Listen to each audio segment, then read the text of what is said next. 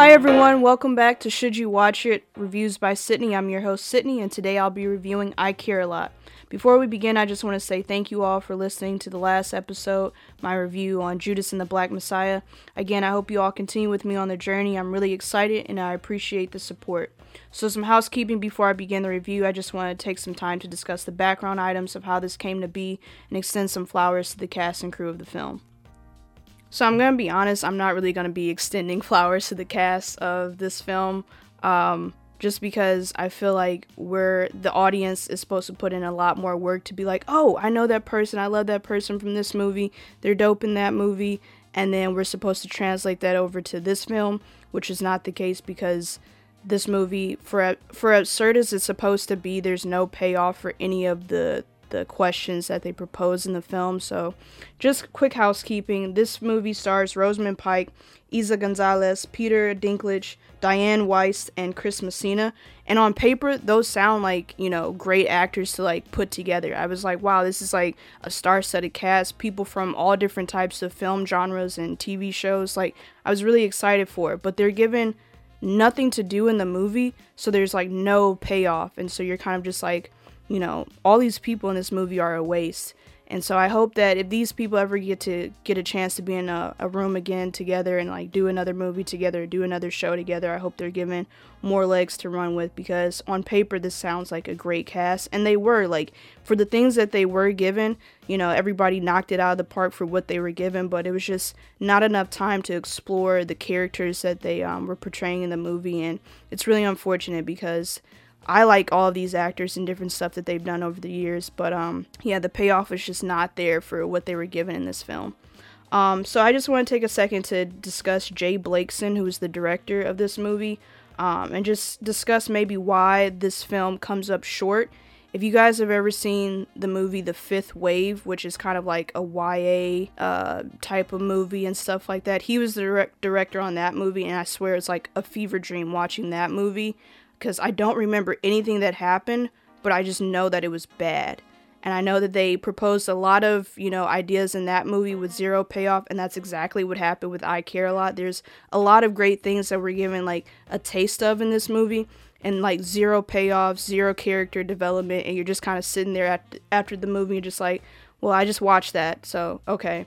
But I think that's this director's MO, and I hope that over time he learns to correct that because he proposes a lot of good ideas and I Care a Lot, and he gathered a great cast, but just for what the film is supposed to be and what for what it's supposed to try to say, like there was nothing of substance there, and I really feel bad because for one, the cast was amazing, but also, you know, as a director, I hope he learns from these kind of shortfalls that he's been having with his films and kind of reworks that because it seems that he has like a lot of good ideas to just he doesn't know how to execute them execute them very well and that's definitely the case with this film but then also like the fifth wave so you know just i didn't want to take too much time with that but you can tell by my tone in this review like you should not watch this movie but i'll get to that later but i just wanted you know to say like the cast was amazing i just wish they were given more to do so Without further ado, here's my review of I Care a Lot. I Care a Lot follows Rosamund Pike as Marla Grayson, a devious businesswoman that owns a guardianship corporation that preys on the elderly. Just when Marla and her business and romantic partner Fran find the ultimate cash cow in an elderly woman named Jennifer, the two find themselves in over their heads when Jennifer's Russian mobster son comes looking for his mother. So to just give you the rundown of what the movie is about, Marla Grayson, who is uh, played by Rosamund Pike, stars as this woman that owns a guardianship corporation. So basically, the state gives her the right to become the legal custodian over these elderly folks' estates, their homes, um, their assets, and everything like that, because the state and the doctor that uh, takes care of the patients have deemed them incompetent to take care of themselves. So, you know, all that sounds great. You know, somebody that will, like, you know, take care of these old folk and make sure they're, like, taken care of and stuff like that. But that's clearly not the case of what Marla's doing. She's basically robbing these people. Like, they come in, they take these people's homes, they take their security deposit boxes in their banks and, like, rifle through them and stuff, sell off all of their assets, and then profit that money for themselves. And so for me, I'm all about chasing a bag, but like not at the expense of robbing old people. And I guess the the biggest thing that I found myself doing while watching this movie was asking so many questions. So some of the things that I was like concerned about. I was like, well, what are the motivations for Marla to like have started this scam in the first place?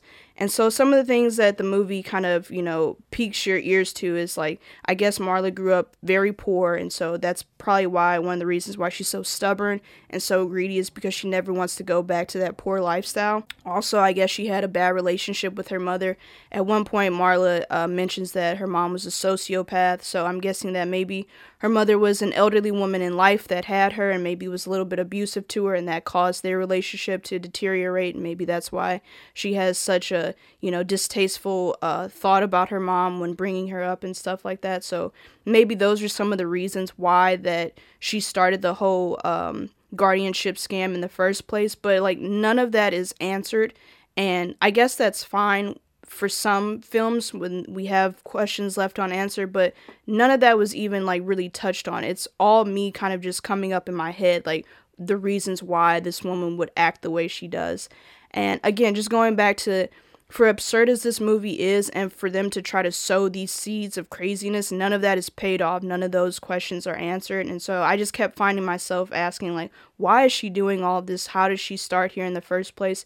And I think this this would have done way better if it was like a 10 episode Netflix series instead of like a 2 hour film because they're given like a lot of we're given like a lot of good interesting points throughout the movie. Like Rosamund Pike does a, a wonderful job of playing like this nefarious like kind of devilish character but we need to get some backstory about how she came to be. Was she a poor child? Did she have an elderly, um, abu- abusive mother? Like, what were some of the things that led her on the path to rob old people in the end of this movie? So that was something that I really thought about for her character. I was like, you know, what are the motivations for her to start the scam in the first place? So for her character, those were like a lot of the questions that I have. For Fran, who plays her romantic partner and also her business partner, business partner played by Eiza Gonzalez.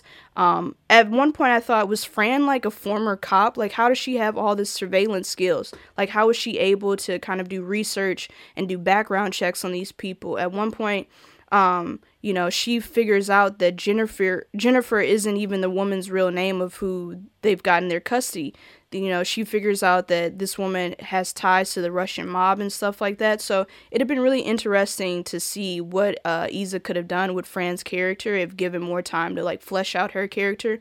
Also, I'm just curious why would anybody enter a professional relationship? I get the romantic relationship, but why would anybody enter in a romantic relationship with Rosamund Pike's Marla character? Because I just feel like the initial thought of just like robbing all these old people, and when I say robbing them, I legitimately mean that, you guys. Like at one point, we see a scene where they have a picture, they have pictures of all of the um, wards under Marla's care on the wall. And it's like 30 old people up there. And it's constantly, they're constantly getting money from these people by selling off their assets, selling off their homes and stuff like that.